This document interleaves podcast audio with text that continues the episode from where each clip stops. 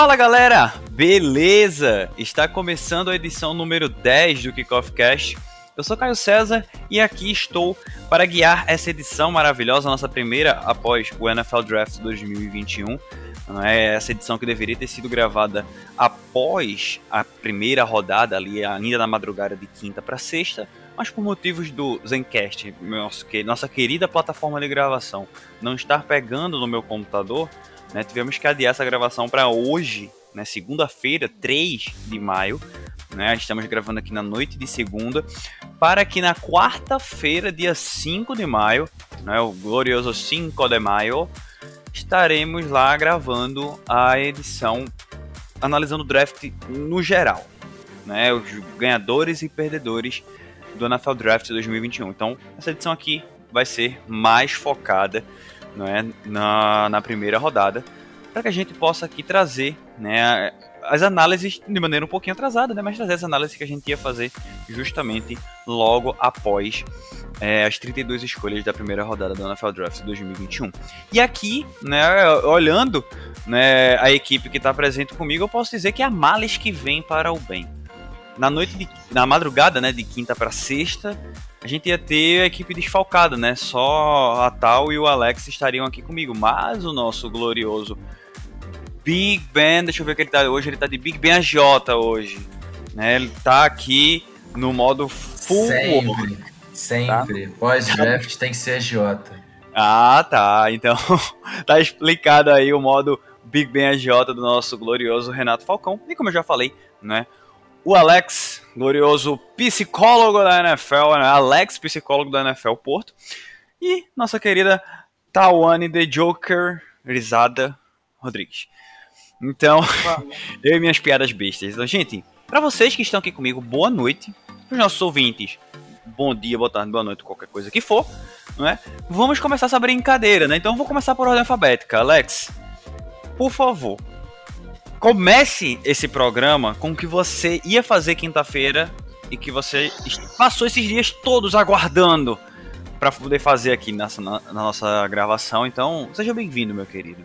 Minha internet tá caindo, eu queria avisar só, tá? eu queria saber quem foi o quarterback que o New England Patriots draftou. Ah, muito bom, cara. O karma, o karma ocorreu muito bem nesse draft, para ser bem sincero. Mas no mais é isso, meu querido. Obrigado aí pelo convite e simbora comentar aí da primeira rodada. Falta de aviso não foi. A, a transmissão da Kickoff Radio tá de prova que eu disse não tira onda agora. Deixa quieto. eu avisei. Mas ele passou eu... de de Denver, cara. Vai ficar, por, vai ficar por último de castigo. Renato, Nadir ah, Harris saiu pro teu time. Qual a sua reação, meu querido? Eu tô nadizado, meu irmão. Eu tô nadizado, é... meu irmão. Eu tô nadizado. Quem te viu, quem te vê. Quem te viu, quem te vê, realmente. Porra, meu irmão, vai ser 2 mil jardas na primeira temporada. Que se dane os haters, meu irmão. Eu, eu hein? Agora me explica uma coisa, e a L pra ele correr? Então, tá pega aí, pô. É o que é isso aí. Tá, pegamos, pegamos mais um cara aí, o Pets, Frymouth Tyrande, um bom bloqueador pra ajudar na, Grande escolha. Grande nas, escolha. nas corridas. Pegamos o Kendrick Green, que eu vou falar o apelido dele. O apelido dele é The Fridge. Cara, pro cara ter esse apelido, fraco ele não é. Então, é, ele vai continuar tendo aquela sequência de centers dominantes. Eu acho que o Kendrick Green vai é, render muitos bons frutos. E aí, os rounds mais baixos foi só para pegar déficit. A gente pegou é, outro tackle de Texas A&M, o Dan Moore e o Panther. Eu gostei muito do Panther. Ah, meu Deus, aquele Panther, meu irmão. Quero ver alguém correr para cima dele. Vai tomar porrada, meu irmão. cara. Ou é toma porrada ou toma passe, né? É, vai to... não, vai, to... vai tomar uma... vai pegar um... um abraço do armário, que é aquele Panther, meu irmão. Nunca mais quero ver o Jordan Berry, quero ver é... quero ver ele, meu irmão, quero ver ele. Eu vou comprar até a camisa do Panther. Eita, poxa, empolgou, viu? Esse empolgou legal. Então agora chegou a hora dela. Bote, bote pra fora, tal. Tudo que você tem para falar sobre a escolha de Mac, do Joker Jones, na 15 escolha geral pelo New England Patriots. Quem foi o campeão do college ano passado? Meu Deus. É só isso que eu tenho pra falar. É só isso que eu tenho pra falar. Soltou Boa o noite. microfone assim, ó. Pá! E correu. Boa noite. Boa noite para você. Boa noite para o meu amigo Alex. Para o meu amigo Big Ben RJ e para quem tá escutando a gente. Bom, depois a gente vai falar um pouco mais sério sobre a escolha do Mac Jones, mas assim, tava tão perto, né? Tava tão perto. Mas agora que a gente sabe que ele não ia passar da 14, ia do Opa, muito spoiler. mais. Spoiler do meio do programa aí, né? Que já era o assunto que eu ia falar, que eram algumas quedas que, que foram noticiadas hoje, né? Então segura a informação, faz o do João Kleber. Para, para, para, para, para. Segura aí, daqui a pouco, no meio do programa, a gente vai falar sobre algumas quedas aí que, que saíram no segura. segunda-feira. Tá Segura, seguro. segura. Mas assim, tô feliz com. tô tranquila com a escolha do Mac Jones agora. Passado um pouco da revolta, a gente vai pro lado analista, né? Chega o lado do torcedor, vai pro lado analista. Mas eu espero ter mais um ano de Cam Newton aí pra preparar bem essa transição. E, e voltar ao playbook antigo, talvez, porque o play- playbook do, do Newton é bem diferente do playbook que vai ter que ter pro Jones, enfim. Mas depois a gente fala sobre isso. Mas ah, é, tem que falar, né? O Alex tá certo. Fazer o quê? Eu fiquei zoando aí até, até a escolha 11. Fazer o quê, né? Tá bom, ainda saiu com o Devonta Smith da primeira, da primeira É um rodada. monstro. É um gigante, é um gigante, menino Alex. Eu só queria. Caio, Oi. Posso falar o nome do Panther pros fãs do Pittsburgh Steelers comprarem a camisa Cara, dele? Por favor, Cara, eu estava esperando você fazer Deixa isso. só, deixa eu só falar uma coisa desse Panther. Foi a minha escolha favorita no draft. O cara é Ah, fera. com certeza. Com cara é certeza. Meu irmão, amigos torcedores do Pittsburgh Steelers, por favor, comprem a camisa do Presley Harvin, the fucking third de Georgia Tech. É isso aí que eu tenho pra dizer. Isso aí. Topzera. Então, só uma frase aqui que eu com certeza queria que o Alex falasse, mas eu não vou perder tempo pedindo pra ele falar e talvez tendo que editar depois se ele não pegar a referência completa. Karma is a bitch. That's it. Certo? É isso, é isso. Ô, Caio, você não vai ficar do meu lado em nenhum momento nesse podcast? Já tô pagando por isso desde quinta-feira. Entendi. Eu só sou Cadê- apresentador. Cadê eu só a união dos torcedores dos Patriots aqui? Lembre- Cadê, pô? Lembre quem foi que mudou o nome do grupo e quem mudou a foto do perfil do grupo. Então, lembre-se muito bem quem foi que fez isso. Mac Jonesizados. The Joker Train. Só queria dizer isso. Mas aqui, oito minutos de groselha, meu Deus do céu. Mas era necessário, era necessário botar pra fora isso. Era muita tensão acumulada de quinta-feira pra cá. Né? Então vamos iniciar os nossos trabalhos. Vejam só. É, a gente vai fazer, eu vou explicar aqui pro ouvinte, né? O pessoal já sabe que a gente discutiu em off. A gente vai falar das 16 primeiras escolhas, né? Algumas mais rápido, outras um pouquinho é, mais detalhada, dependendo da escolha. E depois a gente vai dar uma acelerada na segunda metade, porque dá para acelerar na segunda metade, né? Tiveram alguns reaches que a gente pode é, citar, como do, dos Raiders, o reach do, dos Giants na 20, e por aí a gente vai falando, né? E, ó, ó, tipo, o Baltimore Ravens teve duas escolhas, a gente vai juntar as duas escolhas. A gente vai agilizando da maneira que dá, para ficar um programa dentro da nossa média, né? Então, vida que segue, vamos embora. Vamos começar aqui essa brincadeira, gente, juntando aqui duas escolhas logo desse top 16, né? Da primeira metade que a gente vai, vai falar logo. Que é, obviamente, o Trevor Lawrence indo para Jacksonville na primeira escolha geral e o Zach Wilson indo para o New York Jets na segunda. Aqui eram duas escolhas que a gente já sabia há muito tempo, né? Não tem muito o que falar aqui, porque a gente já falou e, tipo, é, tava pagando 1,01, velho, nas casas de aposta. Todo mundo sabia que ia acontecer isso, né? Então não precisa se estender nessas, nessas duas escolhas. Ou vocês têm algo ainda pra, pra destacar aqui? Não, não, acho que é isso. É as duas escolhas mais certas do que qualquer outra coisa. Não tem o que falar, não. Dois fran- possíveis franchise quarterbacks, boas escolhas. É, o Trevor Lawrence ainda levou um amigo lá pra, pra Jacksonville. O, o draft dos Jets foi muito bom para dar um, é, para dar uma ajuda pro Zach Wilson. Mas eu acho que não tem muito o que, o que falar. Não. Acho que tudo que tinha para ser falado desses dois já foi. Senhores, vocês têm algo? A gente realmente pode seguir para a terceira. Segue o baile. Segue querido. o baile. Show. Então, na terceira escolha geral, a gente teve Trey Lance, QB de North Dakota State, indo para o São Francisco 49ers. A informação que saiu no domingo da semana passada, né? É, pouco após, assim, um pouquinho só depois de a gente ter terminado a gravação do nosso mock draft aqui, saiu a informação do, do Rapoport, acho que foi o Rapoport, acho que foi ele mesmo, que tweetou que São Francisco estava fechado entre Trey Lance e Mac Jones. E na quinta-feira, durante a tarde, saiu a informação que era o Trey Lance. Tanto que o que eu uso muito as odds das casas de aposta, né, para dar uma, uma base para o pessoal entender.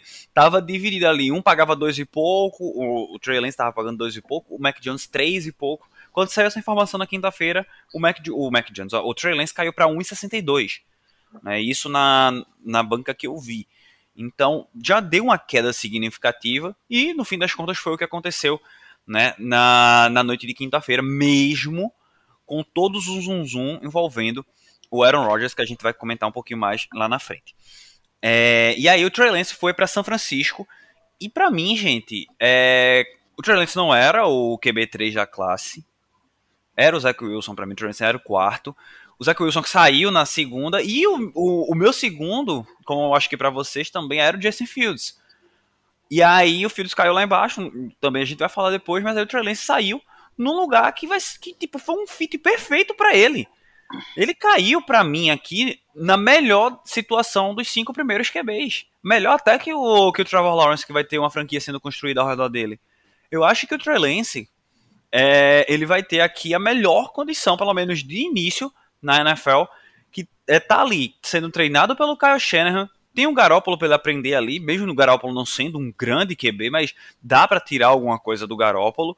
Mas tem o, o Kyle Shanahan treinando ele e um elenco muito bom, mas muito bom ao redor, um elenco novo. Então eu queria a opinião de vocês aqui sobre essa escolha é, dos Niners aqui pelo Trey Lance, né? E quem quiser começar aí já pega a vez, já vai embora e depois a gente passa a, a oportunidade aí para os outros falarem. Olha, Calho, eu concordo 100% com você. O Trey Lance cai num lugar onde a diretoria é tranquila, o elenco é muito bom, você tem um ótimo ataque, você não vai ser exigido é, muitos passes, porque o Shanahan gosta de é, correr primeiro com a bola, é, o, o play action para o Trey Lance vai ser uma coisa mais fácil, porque ele é um QB muito móvel, consegue fazer qualquer movimento. E de quebra, você tem uma defesa que, quando saudável, é uma das melhores da liga. Top 5 da liga, com certeza. É, conseguiu reforçar secundário, que foi importantíssimo. O Nick Bursa volta e, para mim, o Trey aprende um aninho com o Garópolo e já chega preparado pro é, para ano que vem. Fora que você tem um alvo muito grande e que fica sempre aberto, que se chama George Kittle. É, eu concordo com o que vocês falaram, assim, não tinha fit melhor pro Trey Lance na, na NFL que, fosse, que não fosse um ataque do Shanahan. Eu tô muito curiosa para ver o que o Shanahan vai fazer. E com certeza vai ser alguma coisa muito boa, porque é, ele tem armas, ele tem proteção, como o Renato falou, tem uma defesa que é top 5 da liga, quando tá saudável, né? Tem o George Kittle, então eu vou gostar muito de ver o Trey Lance em São Francisco. Foi a escolha acertada, assim, não. Não. Na verdade, eu acho que depois do draft, né, que a gente chega a essas conclusões, acho que o Mac Jones nunca foi uma, uma opção pro, pro Shanahan, assim, porque eu acho que o olho dele deve ter brilhado quando via o tape do Trey Lance. Então é isso. Trey to the Bay. É, eu acho que, que é bem por aí mesmo. Eu não, eu não, me lembro de ter uma situação tão boa que um quarterback podia cair, sabe? É um dos melhores técnicos da liga, um gênio ofensivo, né? E que o time só tá escolhendo nessa posição tanto porque né, teve uma temporada cheia de lesões, então né, terminou um pouco mais alto aí no draft, quanto deu o capital dos anos seguintes para subir, né? Então é muito difícil um time tão completo como os 49ers escolher tão alto aqui e um Trey que é um quarterback com potencial gigantesco, né? Cai aqui na, nas mãos de, do Kyle Shanahan, é um negócio que né, promete demais. Então, né, vamos dar prosseguimento aqui, não tem mais o que falar do, do Trey Lance. Na verdade, pode até ter, né, mas a gente não vai se estender tanto, porque tem uma grande quantidade de escolhas pra gente falar. É, na quarta escolha geral, a Atlanta Falcons fez o que era esperado, né? Houve um zoom, zoom de, ah, vão subir para quatro para pegar o Justin Fields se ele sobrar. Ah, não sei o que, ah, isso e aquilo. No fim das contas, ninguém quis pagar o valor que a Atlanta Falcons, segundo informações, estava pedindo e era muito alto, não é? E os Falcons acabaram indo de Kyle Pitts, Tyrande de Flórida, né, do, do Florida Gators, foi para Atlanta. Senhores, é, assim, eu até falei em off, né? O Matt Ryan com contrato lá, mas reta final de carreira, contrato ainda com muito dinheiro, né, a curto prazo. Mas é, tem, tem, também o zoom, zoom da troca do, do Julio Jones, né, mas tá num ataque aí que pode ser bem interessante para esse ano. Né? No momento, Julio Jones, Calvin Ridley, Kyle Pitts, o Mike Davis, depois de uma temporada bem interessante lá em Carolina, agora vai ser o running back em, em Atlanta, além do próprio Matt Ryan. Tem o, o Hayden Hurst, né, que não teve a opção de quinto ano é, escolhi, é, selecionada aí, né, ativada, podemos dizer melhor, pelo Atlanta Falcons, mas ainda está naquele ataque. Né, depende aí do Matt Ryan para que esses caras produzam. Mas é um ataque com, que está prometendo vir bem poderoso para essa temporada, né? Não, olha, foi o que a gente comentou no último podcast. O Matt, é, o Matt Ryan ainda tem gasolina no tanque, ele ainda consegue proporcionar uma boa chance de vitória para o time. Então, é, pegar o Kyle Pitts foi uma ótima escolha. É, você agora vai ter um, um mismatch em quase, em quase, cara, quase toda jogada, praticamente. É, então, é, agora você junta isso com o McDavis, com o Julio Jones saudável, com o Calvin Ridley, é, eu acho que pode dar um pouquinho mais de trabalho essa temporada. É, eu acho que é um ataque que vai adicionando mais talento ao redor do Matt Ryan, que é um cara que é muito talentoso e, assim, já provou na liga todo o seu valor, eu acho. Matt Ryan um quarterback de elite. É, eu não tenho problema com a escolha, porque para mim foi o BPA, né? Eles foram de BPA, como é, teve informação ninguém quis pagar o, o que a Atlanta queria para subir para 4. Mas talvez aqui eu tivesse selecionado o Justin Fields. Mesmo com, com o contrato do Matt Ryan sendo um pouco pesado ainda e tudo mais, é, eu acho que era uma oportunidade. É, de forma alguma não é uma escolha errada. O Caio Pitts aqui não é uma escolha errada de forma alguma. É um talento generacional que vai agregar demais nesse ataque já talentoso de Atlanta. Mas é que talvez olhar para o futuro com um cara como o Fields disponível seria interessante, já que o Matt Ryan já tem aí 35 anos e tudo mais. Mas é, é uma escolha que é o que tinha de melhor na, na board. E é assim, só o Kyle Pitts era o melhor na board. Foi tiro certo. É, eu tô quatão nesse daí, né? Você, eu acho que a Atlanta podia ter pelo menos esperado né, o draft para poder reestruturar esse contrato se quisesse, porque sabendo que você vai escolher tão alto, né, você tendo a chance aí de pegar um quarterback como o Justin Fields seria sensacional. Porque igual ela falou, o Matt Ryan não tá ficando mais novo, né? Ele é do draft de 2009 então, né, eu, eu, também não consigo criticar essa escolha do Kyle Pitts, é o, o Tarente selecionado mais alto na história da NFL, para muita gente era o melhor jogador do draft, se não com certeza top 3, né? Mas poder pegar o Justin Fields aqui, eu acho que talvez depois possa, pode balançar isso aí no futuro de Atlanta. Certinho, então vamos, vamos prosseguir aqui, porque eu vou juntar as próximas três escolhas num bloco né? Porque duas dessas três a gente já esperava que fosse sair aqui, mas a, um, um terceiro nome, e ainda mais aonde ele saiu, né, foi um pouco de surpresa. Né? Numa análise geral a gente consegue entender, mas olhando direitinho, olhando pelo, por tudo que estava sendo previsto, é, a gente não esperava que o Jalen Waddle, Waddle, eu ainda vou aprender esse nome daqui para a temporada eu aprendo ele fosse sair na 6 para Miami. Porque Cincinnati não pegou o Penny Sewell.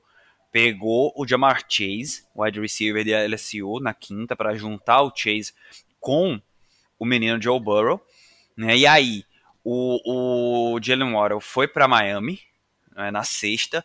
Miami mostrando que realmente tinha subido para pegar recebedor, seja ele Jamar Chase ou Kyle Pitts, e agora sobrou o Arrow para eles.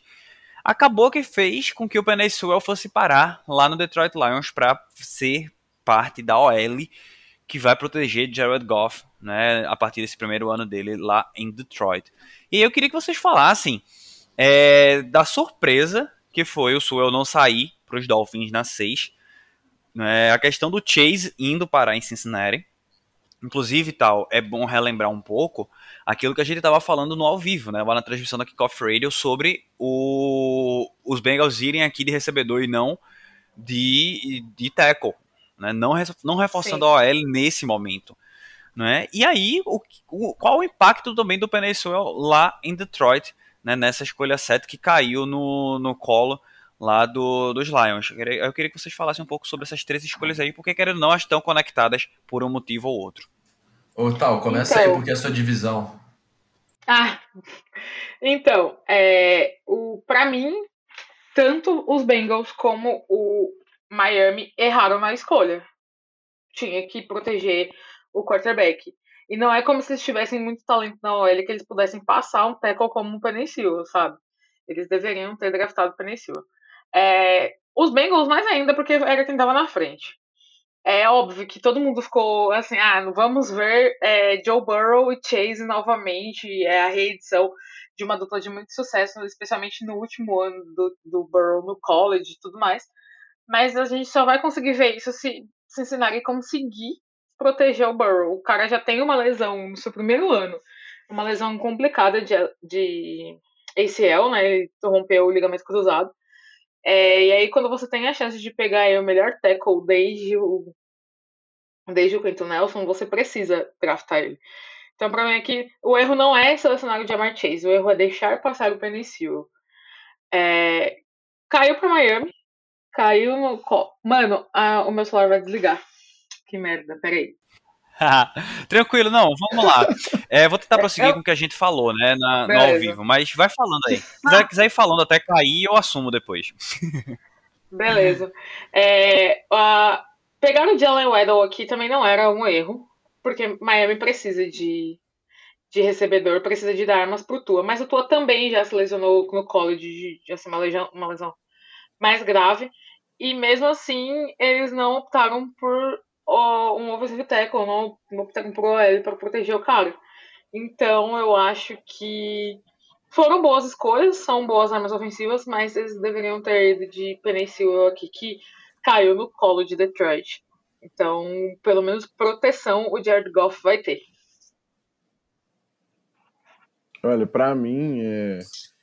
Eu concordo, sabe? Eu acho que o, o é um cara que você não pode deixar passar, sabe? Assim, se você não tiver um left tackle muito bom, né? É, é, é, provavelmente a segunda posição mais importante aí do time. Você não pode deixar esse cara passar. Agora, eu também sou do time que o draft tem sete rounds, né? Então, os Bengals reunirem o Jamar Chase com o Joe Burrow não é a escolha que eu faria, não acho que é a melhor escolha, mas eu não acho tão absurdo, porque eles podem, como fizeram, né? E pegaram mais jogadores de linha ofensiva nos rounds abaixo. Ô, né, Alex, mas, repito. Ah. Foi, foi justamente o que a gente falou ao vivo, né, lá na Kickoff Radio. Pô, a escolha foi muito boa. Fica um pouco questionável, fica um pouco questionável pela, pela questão do Penezuela estar tá disponível. Só que aí, na, na quinta-feira, a gente, pô, eu não vou criticar Cincinnati agora, né? Vou dizer, poxa, foi uma boa escolha, mas eu, eu pegaria o Sul. Mas vamos ver o que, é que vai dar no resto do draft de vocês, para a gente poder fazer uma análise geral, uma análise certinha, e aí a gente vai poder classificar se foi uma escolha muito boa ou se foi uma escolha muito arriscada. E aí, né, obviamente, quarta-feira a gente vai falar melhor sobre isso, mas a gente já sabe que os caras pegaram é, OL aí no, no meio do draft e reforçaram, né, para justamente proteger o, o Joe Burrow. E aí meio que justifica mesmo essa escolha pelo, pelo Jamar Chase, né? Exatamente isso, né? Que, igual você falou, não, não é a melhor escolha possível, mas sabe, agora sabendo do que já aconteceu, né? Eles né, não foram negligentes, assim, né? E aí, bom, falando da escolha de Miami, eu acho que o Edo é um excelente jogador, mas saiu um pouco caro aqui, sabe, na troca com os Eagles, né? Que eles subiram de novo para escolher seis depois de descer da terceira para décima segunda trocando com o São Francisco.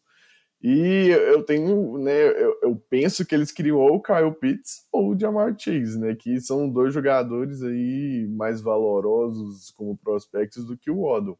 E assim, eles vão reunir ele com o Tua e tudo mais, mas né, fica um gosto assim um pouco estranho, né? Parece que saiu um pouco caro. E o Penesul caiu no colo de Detroit aqui, né? Ele vai ser o principal bloco aí da reconstrução né, do, do Detroit Lions, que agora está com um técnico novo, com um GM novo eles próprios falaram isso, né? Ligando lá pro Seals, você viu lá o War Room em festa, que o, provavelmente né, o melhor jogador do draft aqui para muita gente caiu para eles na escolha 7, sem precisar subir numa posição de valor. Então, Detroit é com certeza um vencedor dessa primeira rodada. E aí, Renato, pra gente fechar esse, essa trinca Olha, de escolhas aí? É, eu acho que o Bengals tinha que ter pego o Seal, considerando algumas coisas o Joe Burrow consegue mandar a bola para um wide receiver de segunda rodada, terceira rodada. Mas é, quanto tempo ele vai ter para essa bola chegar lá? Com o Cyril, provavelmente você teria um pouquinho de mais tempo, um pouquinho de mais é, mobilidade, ainda mais no seu canto esquerdo, que é o seu canto cego. E, e aí os Bengals ponderaram e falando assim, não, eu quero que o Joe Burrow passe para a quinta escolha geral, mas com um tackle fraco, tendo menos tempo para chegar na quinta escolha geral. Além disso, o Bengals se encontra numa divisão onde as defesas são muito boas, são ótimas defesas, ótimos pass rush, ótimos defensive edges, defensive tackles, tudo, todas as defesas são muito boas da, da AFC North. É, então, acho que o Bengals é, quis logo pegar o Jamar Chase para ter o seu alvo número um e negligenciou o Penei. Miami foi igual. É, o Tua já não é um cara que tem um wow, não tem uma coisa que é incrível nele, e eles, eles escolheram pegar mais uma arma pro Tua. Tá certo, tem que dar mais armas pro Tua, assim como pro Burrow. Mas agora, imagina um Tua armado com um Penei, que além de proteger o Tua, e ajudar no jogo corrido. Que é uma coisa que Miami também investiu na posição. Beleza, Miami pegou o Liam Eichberg. Agora imagine se pudesse ter pego esses dois caras, ter fechado sua linha ofensiva com dois ótimos tackles. Podia chutar o, o Peney para right, ou o Liam para right, ou ter pego, em vez do Liam, um right tackle. É, podia não ter pego o Javon Holland, podia ter pego um wide receiver mas para mim era crucial ter protegido seus dois quarterbacks.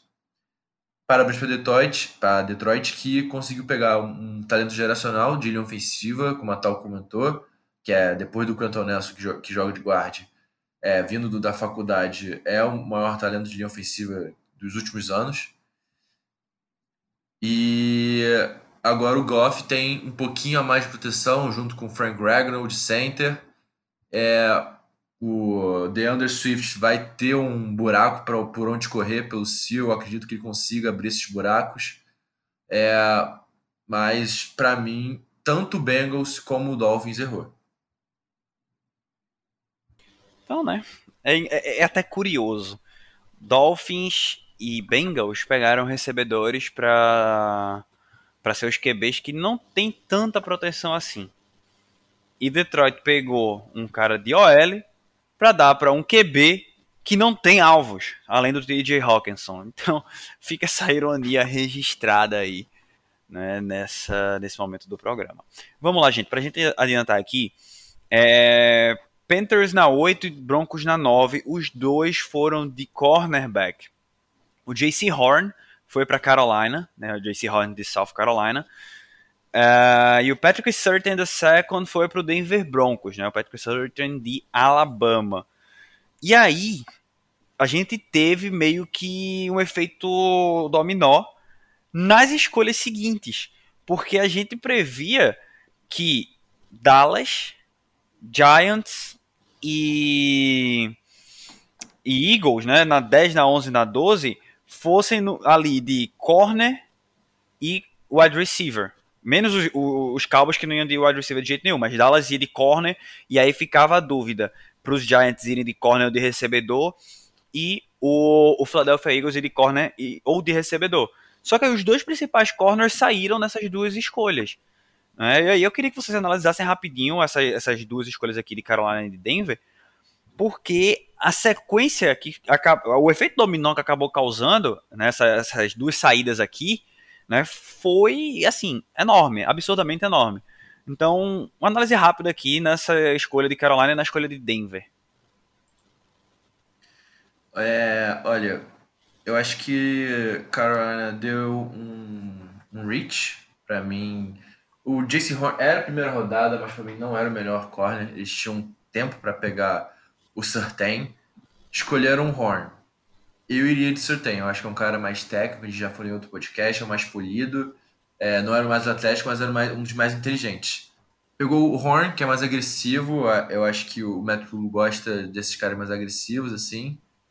É, então, eu acho que, de certa forma, o, o, supriu uma necessidade, mas como você supriu, é, para mim, é, eu acho que foi uma escolha um pouquinho é, equivocada.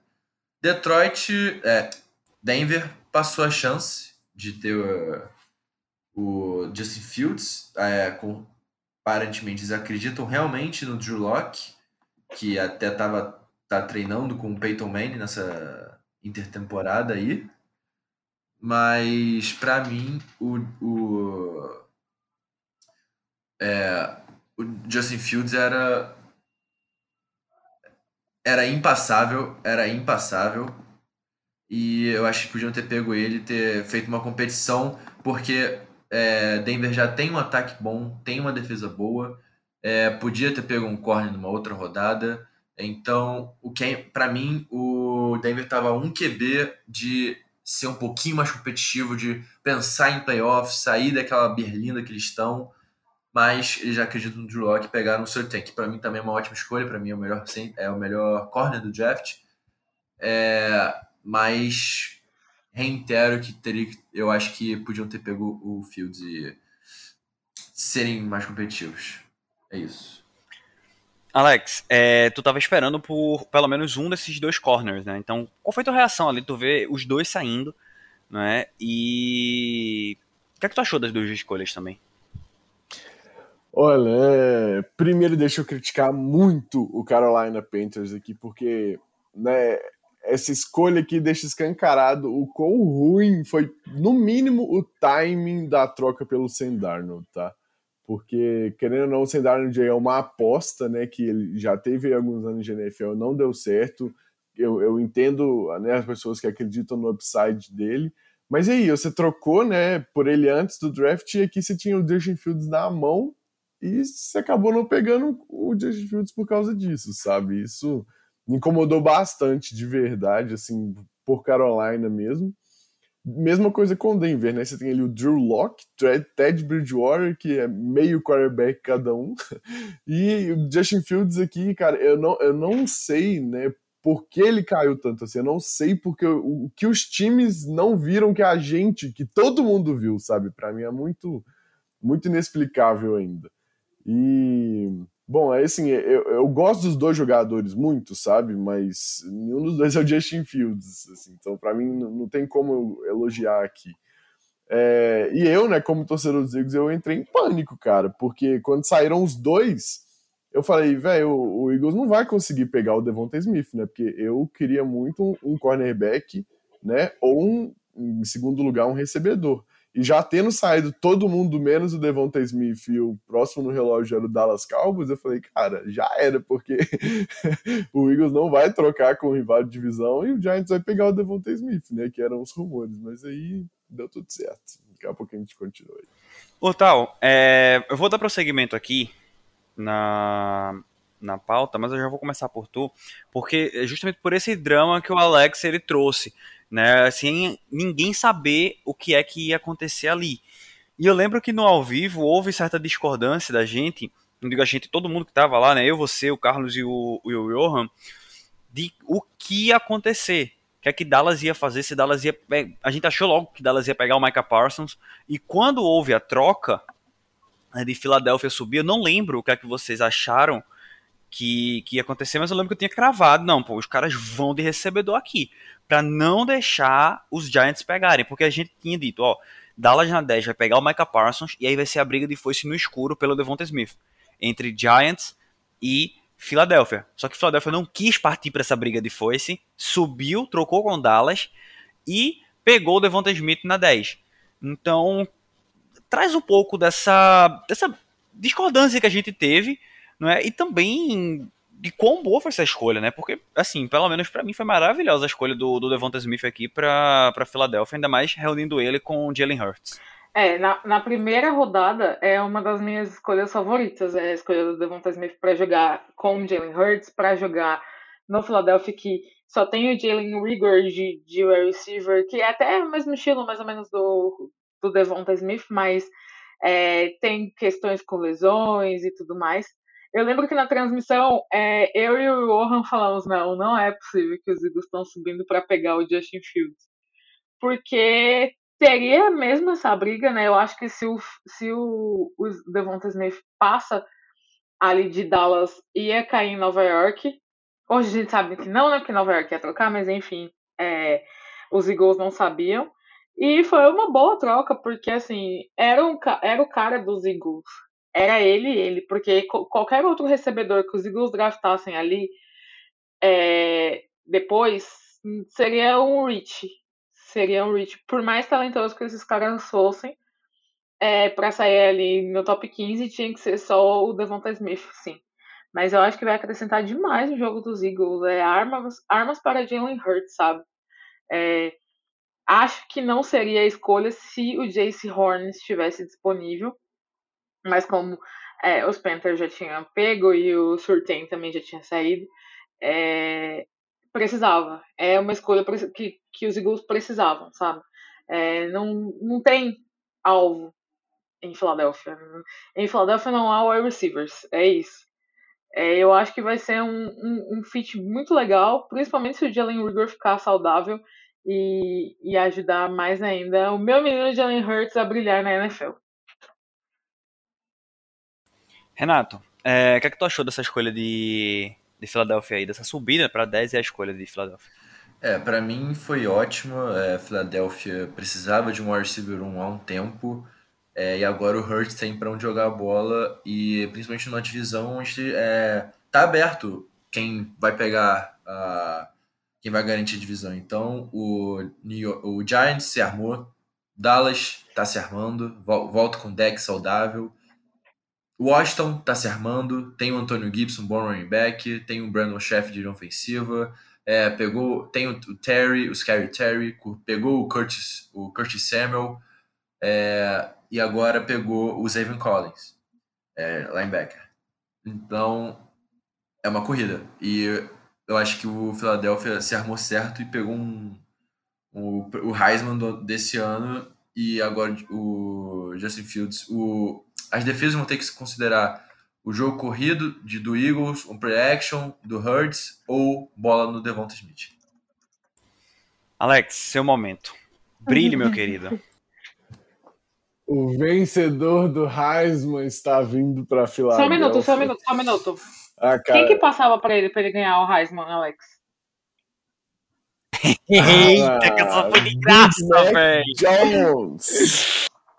Precisava, desculpa. É, mas enfim.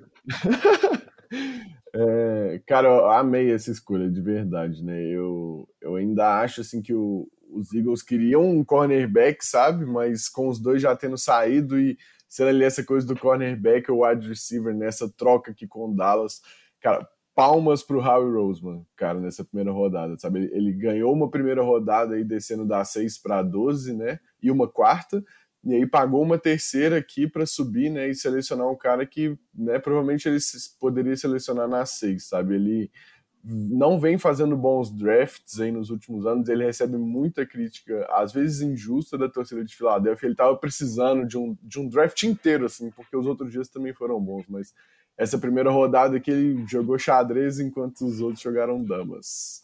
Então, assim, para mim, Devonta Smith é um cara que vai chegar, vai impactar no dia 1.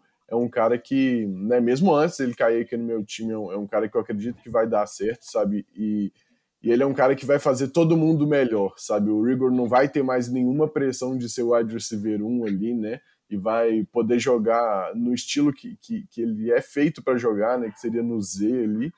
E, cara, o Devonta, a mão do Siriani, que é um cara que não acredita também nessa coisa do, do X, do Y, dizendo né? que mexe as peças, né? E o Devonta é um cara que, cara, vai chegar para vai fazer todo mundo melhor ali no ataque. O Hurts com certeza é um vencedor aqui também. Eu tô animado com os Eagles. Show de bola. Então, prosseguindo aqui para a gente adiantar essa essa parte do, do programa, uh, com a subida de Filadélfia, Dallas pegou o Micah Parsons na, na 12, a gente vai falar sobre isso. Só que aí veio a grande movimentação da noite. O Chicago Bears subiu para a 11, que era dos Giants, para pegar o Justin Fields que é que vocês acharam de preço? Eu vou, eu vou deixar a tal fora disso aqui, porque ela vai pistolar muito. muito. Ou talvez. É, porque eu já sei disso. Quem quiser, vai lá na transmissão da Kickoff Radio. E aí, é... eu queria que vocês dois falassem, meninos, sobre o valor que o Chicago pagou pelo Justin Fields. Tipo, beleza, subiu para pegar o QB, mas o valor vocês acharam que foi um valor justo, foi caro, foi barato? Queria que vocês dessem a opinião de vocês aqui, porque aí a reta final a gente já vai pular pro pro Mac Jones, né, na 15, porque as outras escolhas aqui são mais tranquilas, né, de, de se comentar. Então, por favor, Justin Fields no Chicago Bears na 11 primeira. Posso falar só uma coisa antes de todo mundo comentar Olha. seriamente isso? Por favor. Eu espero que o Chicago Bears vá à falência. Só isso. Vai, vai. Manda aí. Quem é que ia falar agora era Alex, né? Vai, Alex. Eu. É, bom, cara, eu, eu não acho que eles pagaram tão caro, sabe? Eles, né, eles trocaram aqui de lugar com os Giants e pagaram a, a, primeira rodada do ano que vem, mais umas escolhas aí de, de segundo e terceiro dia. Mas é o Justin Fields, cara, sabe? É, é, é igual eu falei antes, eu não sei como a explicação para ele ter chegado aqui, sabe? E, e, os Bears, né, finalmente vão ter um quarterback decente, sabe? O Chicago Bears nunca teve um quarterback na história, né? Eu acho engraçado que é um dos times né, mais tradicionais que, que tem mais história na liga e nunca teve um, um franchise quarterback. Eu acho que o Justin Fields vai ser esse cara, sabe? Eu, eu acredito muito nele, é, é igual. Né, acho que de todo mundo aqui ele era o QB2 é um cara que está muito mais perto do Lawrence do que do terceiro quarterback. Então, ele aqui nos Bears, ele já tem uma defesa boa, né? Claro que ele vai ter que jogar um pouco contra o Matt Nagy, mas né, nada que, que não se resolva. O Justin Fields, para mim, tem cara de franchise quarterback e essa escolha aqui foi um home run para Chicago para mim. Foi, né, acho que minha escolha favorita aqui da primeira rodada. Vou torcer demais para o Chicago hum. Bears. É, eu concordo com o Alex. É, eu acho que, tirando a parte ofensiva, o Justin Fields chegou numa ótima posição. É, ele tem uma, uma boa defesa para se segurar qualquer errinhos. É, e parece que pela primeira vez o Ryan Pace pegou o quarterback certo. é, abraço para você, curte. Agora você está feliz. É... O único problema são as armas. É, o Chicago pegou na segunda rodada o Tevin Jenkins, que é um ótimo tackle, right tackle, protege e no jogo corrido ele é muito eficiente, tem mãos muito violentas, tem um impacto muito grande quando ele está atacando é, linebackers no segundo nível. E o Justin Fields é um cara muito móvel, consegue fazer praticamente todos os passos, consegue fazer, é, sair do pocket com tranquilidade, consegue ganhar jardas, consegue correr contra os outros, a defesa, consegue tirar caras com o próprio corpo. Ele é um cara que é, dependendo, pode abaixar o ombro e ganhar uma jarda extra, ou pode cor, é, correr mais do que o, a defesa está marcando ele. É, mas só para voltar o problema das armas, você tem o Alan Robinson jogando no franchise tag, é, você tem o David Montgomery e o, o, é, o segundo running back do, do, do Bears, que o Terry Cohen. Terry Cohen. E outra, tem o Damian Williams também, que tem era o, do, dos Chiefs. Sim, tem o Damian Williams para pegar a carga do jogo corrido, mas é, tem o Charles Leno também jogando linha ofensiva, mas para mim seria importante dar uma segunda arma pro pro Justin Fields, seja um, mais um receiver, um tight mais confiável. Para mim seria um bom pegar, é, bom pegar mais um receiver eficiente, sim. Acho que Chicago quer ver o que vai acontecer esse ano. Acho que ele fica, talvez, dependendo do, do camp dele, ele fica um ano aprendendo atrás do Andy Dalton e no ano que vem Chicago vem e forma esse ataque que tem tudo para dar certo. É, na divisão de Green Bay ainda é líder, para mim é o time mais forte da divisão e um dos mais fortes da NFC, mas tem toda essa situação com o Rodgers lá e essa, esse tremeli que eles estão dando, esse terremoto que está tendo lá em Green Bay, para mim pode dar uma oportunidade para ou Minnesota ou Chicago é, pegarem o trono. Tal, algo para acrescentar agora sem nosso hate de, de clubismo sobre o, o menino Justin Fields lá em Chicago? Cara, acho que finalmente Chicago acertou na escolha do quarterback, né? A gente passou aqui toda, todos os programas falando de draft dizendo que ele é o QB2 da classe e conseguir pegar o QB2 por, pelo preço que Chicago pagou é excelente. Eu lembro que na transmissão eu até falei que não, tá doido, muito caro, os Patriots não deveriam ter subido mesmo, porque eu tinha entendido que eram três anos de primeira rodada. Né? Na, na hora do draft a gente não tinha todas as informações, mas pagou barato. Se ele vingar e virar o franchise quarterback, que é o que a gente espera que ele seja, é, pagou barato sim. E é um cara que tem aí todas as armas que o, o Matt Nagy precisa para fazer esse ataque de Chicago andar. Mas é aquilo que o Renato falou existe essa preocupação de armas para ele. Chicago tem uma boa defesa, foi carregado pela defesa por muito tempo, quando tinha Mitchell Trubisky de, de quarterback, mas ele precisa de armas para desenvolver. Só o Allen Robinson não vai ser o suficiente, então eu espero que, que Chicago trabalhe mais na, no redor do, do Justin Fields do que nele próprio. E aquela preocupação que a gente estava falando no nosso grupo é referente ao esquema, porque o Meg tinha aí dois postes, né? O, o Nick Foles e o, e o Andy Dalton, que são quarterbacks que têm aí sua mobilidade, mas eles não são dual threat igual é o, Justin Fields. Então, ele vai precisar quebrar a cabeça para adaptar o esquema a um quarterback do talento do Justin Fields. Mas tem tudo para dar certo, desde que ele trabalhe é, com coerência na, do estilo do quarterback que ele selecionou. Ok, então, é, só para fechar aqui, eu gostaria de dizer que isso aqui é a Hail Mary de Ryan Pace e Matt Nagy. Também acho. Com certeza. É a Hail Mary total. Ou os caras davam movimentação assim, ou se fosse depender de Andy Dalton pra, pra tentar salvar o emprego da, é, pro ano que vem, não ia rolar. Não ia rolar de jeito nenhum. Então, é o famoso boa sorte aí para eles. Gente, Dallas na 12 pegou o Micah Parsons.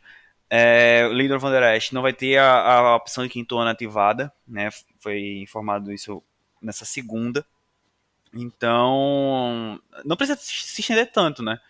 É uma escolha aqui perfeita para Dallas, reforçar o corpo do linebacker, né? Pegaram o Jabril Cox também mais na frente no na terceira rodada, se eu não estou enganado, foi na quarta, agora Acho deu branco. quarta. Mas deixa eu ver aqui, cadê? Jabril Cox foi na quarta, na escolha 115. É, e foi uma, uma escolha muito boa para eles. Né, reforçaram bem o corpo de linebackers aí. E. É, só, só foi muito boa, foi muito boa essa escolha aqui. Eu vou, eu vou prosseguir porque realmente não tem muito o que falar aqui. Ah, vamos lá, gente. Dois é, jogadores de OL saindo aqui na 13 e na 14. Os Jets subiram para a escolha que era dos Vikings para pegar o Elijah Vera Tucker, né, o guard de USC. E o Rashawn Slater saiu na 13. Né, os Jets subiram para 14 e os Chargers na 13 pegaram o Rashawn Slater, offensive tackle de Northwestern. Proteção para os dois QBs novos, né? O de dos Chargers, obviamente, o Justin Herbert, segundo anista, e o Zach Wilson, escolha de segunda, é, segunda escolha geral, na verdade, né, pelos Jets, já tendo um reforço aqui no interior da linha que ano passado né, tinha pegado o Mekai Beckton para para tackle. Então, dois reforços aqui muito bons, né, para esses QBs novos. É, eu gosto demais da agressividade do Jets subindo aqui para pegar o Vera Tucker. É, é, um dos drafts que eu mais gostei, mas isso a gente fala em outro programa. Eu gostei demais dessa escolha, porque é o que a gente estava falando na questão do Sewell, né, que foi passado por dois, pelos, por Cincinnati e por Miami. É você proteger o seu bem mais precioso, que é o Zach Wilson. É, ele faz lançamentos espetaculares para o fim do campo, mas se você não der tempo para ele fazer esses lançamentos, não vai adiantar. E mesmo tendo o Mekai Beckton, era interessante que, que os Jets adicionassem valor à sua OL. E eu gostei aqui dessa agressividade de subir e pegar o cara que era o melhor OL disponível depois que o Rashawn Slater saiu. Quanto aos Chargers, eu também gostei muito da pick. Eu lembro que aqui no aqui no nosso mock draft a gente tinha feito eles pegando o recebedor e tipo ia ser muito legal se eles pegassem recebedor ia fazer um ataque assim incrível. Mas eles tinham essa essa necessidade em, em OL também. E eles pegaram o melhor OL disponível para eles. E é mais proteção para o menino Herbert que já foi muito bem no seu primeiro ano, sem tanta proteção assim, é, sem uma boa proteção, né, como o Slater pode agregar, e agora ele vai ter aí um pocket mais tranquilo para trabalhar com o ataque de, de Los Angeles, que já é bem prolífico, bem produtivo com os nomes que tem de recebedores.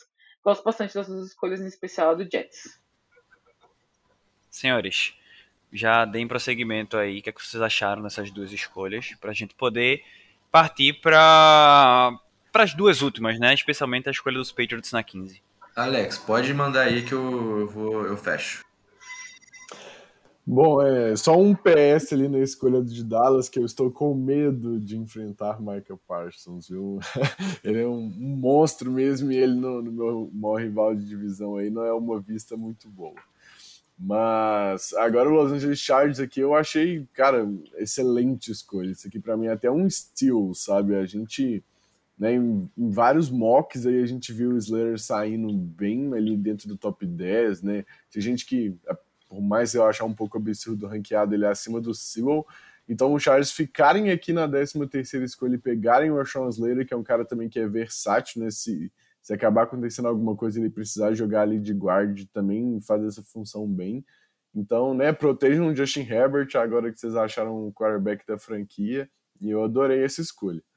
A dos Jets eu também gostei bastante, cara. É, né, igual a Tal falou aí dessa agressividade para subir. Eu até achei que pagaram muito barato. Eu agora não tenho aqui os termos da troca, mas na hora eu tive a impressão que eles né, pagaram muito pouco para subir nove posições aqui. E pegaram lá de Vertuck, que é um excelente inside offensive, line, inside offensive lineman. Né? Outro também aqui que, que é versátil, né? É, a gente não sabe se, se vai jogar de tackle ou de guard, mas, né, assim como a Tal falou, você tem que dar tempo para o Zach Wilson fazer o que ele fez lá em BYU, que ele tinha bastante tempo no pocket, né? E os Jets subindo aqui para proteger o quarterback, cara. Então, né, duas excelentes escolhas dos dois times aqui, dois excelentes jogadores que eu gostei demais. E aí, Renato, o que, é que tu achou? Olha, para mim, Dallas fez o que tinha que fazer, reforçou toda sua defesa nesse draft e pegou o melhor talento da defesa nesse draft. O Michael Parsons é um ótimo talento, é, tem tudo, é, já tem um piso é, alto e o teto dele é mais alto ainda. É, então, e também é, ajuda na cobertura, é, apesar de não ser tão forte dele, mas ele vindo em blitz, ele na marcação contra o jogo corrido, é, é muito bom, é elite para mim, pode crescer muito. É, então, Dallas, ao fazer isso e pegar o Jabril, Croc, o Jabril Cox, indica que não está satisfeito com o Jalen Smith e o Leighton Van Der Esch, é, principalmente Van Der Esch, produto de é, Bo, é, State, que foi é, muito infeliz com todas as lesões que ele teve. Tanto ele, tanto como o Jalen Smith. É, e para mim, Chargers fez o inacreditável. Recebeu o Rashawn Slater no colo. No colo deles. Protegeu a sua joia, que é o Justin Herbert. É, pegou mais um corner para suprir a, a deficiência que o Casey, é, que o Desmond King deixou, que o Casey deixou. É, e ainda no terceiro round pegou o Josh Palmer de Tennessee e o Trey McKitty. É, para mim, Josh Palmer, ótima escolha. Pra, e o Trey McKitty, um pouquinho de reach. É, não era um dos melhores talentos dessa classe, tinha acho que outras pessoas na frente dele, mas Chargers deve ter visto alguma coisa que eles gostaram muito. É, para mim, o Russell Slade é o maior steal desse draft em todos, as, todos os rounds. Então, né, vamos para a última parte dessa, desse primeiro pedaço aqui. Segunda parte, mesmo com quase uma hora de programa, a gente vai dar uma adiantada. Um, gente, na 16, o Zaven Collins foi uma escolha, pelo menos para mim, bem interessante. Foi um pouco surpreendente, mas foi uma escolha interessante para Arizona, né? Reforçar ali a defesa deles. É, o, Zaven Collins, que é linebacker de Tulsa. Inclusive, é, o momento que o Zaven Collins foi, foi escolhido né, por, por Arizona foi bem legal. Saiu até o vídeo. É, eu não sei se vocês viram, mas eu vi, achei legal pra caramba. Então, eu queria só um comentário rápido de vocês sobre essa escolha aqui de, de Arizona, que não foi de, de corner, né, nessa, nessa escolha aqui, que era o que a gente tava achando que ia acontecer. Peraí, peraí, peraí. E a escolha 15? É. Não, a gente vai passar pra ela, que eu vou fechar Ah, com ela. tá. Vou fechar com Ah, tá.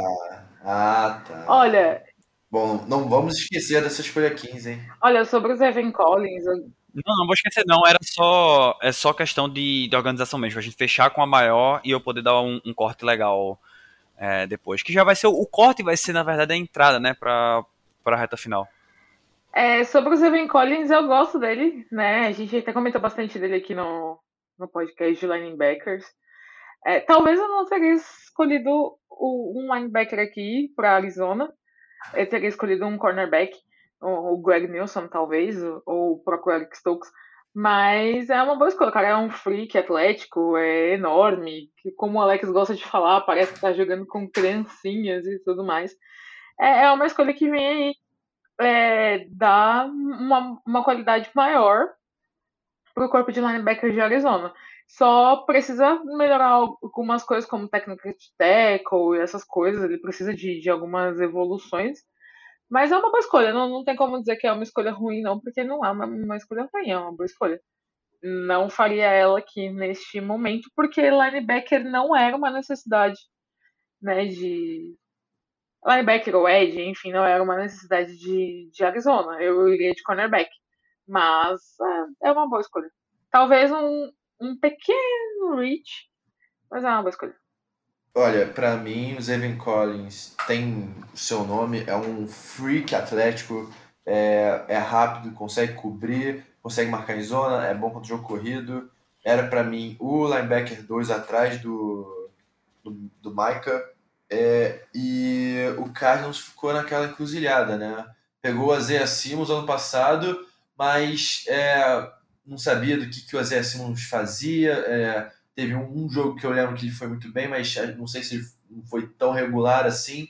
Então agora eles pegam realmente aquele linebacker, linebacker grande que vai marcar, que vai ajudar o Cardinals a ganhar jogos, principalmente numa defesa onde você tem que enfrentar Russell Wilson duas vezes por ano é, e, e agora o Matt Stafford duas vezes por ano. Fora aquele ataque de São Francisco também que é formidável. Eu preciso falar mais uma coisa? Ou... Ah, seria. ah, quiser, tá é, tranquilo. eu- Não, não, não, não, não, não. Alex, fecha aí. É, cara, pra mim eu até teve até torcedor de Arizona me xingando lá no Twitter porque eu não gostei da escolha. Mas assim, o meu problema aqui não é com o Zayvon Collins, né? Igual a gente já falou no podcast, é um cara que eu gosto. Eu- acho 16 um pouco alto pra ele, mas não teria problema nenhum. O que me incomoda aqui é que ele é linebacker, cara. Sabe, você, você tinha o Caleb Farley aqui que saiu seis escolhas depois. É, eu sei que ele tinha um problema de lesão, mas né, não o suficiente. Aí você pode ver que ele foi escolhido aqui no- né, logo depois da primeira rodada, que é uma necessidade muito mais gritante de Arizona. E o Farley é muito mais talentoso que o Zayvon Collins, para mim, sabe? É, é outro nível, assim. E, cara, e, e me incomodou bastante, entendeu? É, é igual eu falei, meu problema não é com jogador aqui, é mais o valor posicional. Você escolheu o Azia Simmons né, no ano passado, eu sei que eles vão fazer funções diferentes ali na defesa, mas nem bem usado o Simmons estava sendo, então aí você vai pegar outro linebacker aqui, entendeu? Eu fiquei um pouco incomodado, não gostei muito da escolha, mas também, igual ela tá falando, não, não é como se ela fosse uma escolha ruim, sabe? Não é não é o fim do mundo aqui esse David Collins aqui. Eu acho que ele vai chegar e vai impactar assim na defesa de Arizona, sabe? Então, né? Não é, não é nada que eu possa criticar demais aqui, é só uma coisa que, sabe, me incomodou um pouco. Definitivamente não é o que eu faria. É, só pra fechar, o que me incomodou também é ele ter sido escolhido na frente do Koramoa. Sim, com certeza. Olha, posso, posso fazer só um detalhe? Segue o jogo. É, porque, tipo assim, é... o Coramoa saiu hoje que tinha problema no, no coração, tinha um, alguma coisa no coração que assustou os times, por isso que ele caiu tanto. O Farley tem problemas médicos com aquela coluna dele que, é, apesar de ter, é, ter preocupado tanto agora, já sofreu duas é, cirurgias. O Zayvon Collins foi votado como o levou o, o Butkus Award, se eu não me engano, é, como o melhor linebacker do college, lá de Tulsa, ele. É, eu acho que ele adiciona muita versatilidade para o jogo de, de, do Cardinals. Imagina você agora no seu pass rush, numa blitz, você tem que defender o Zayvon Collins, o Chandler Jones e de quebra o J.J. Watt. Então, tipo assim, eu acho que é uma escolha que cai muito bem e eu acho que tinha mesmo que ser uma escolha alta, ele porque ele merece. É, eu acho que o Cardinals escolheu muito bem e para mim é, não teve não, não tem nenhuma crítica contra essa escolha.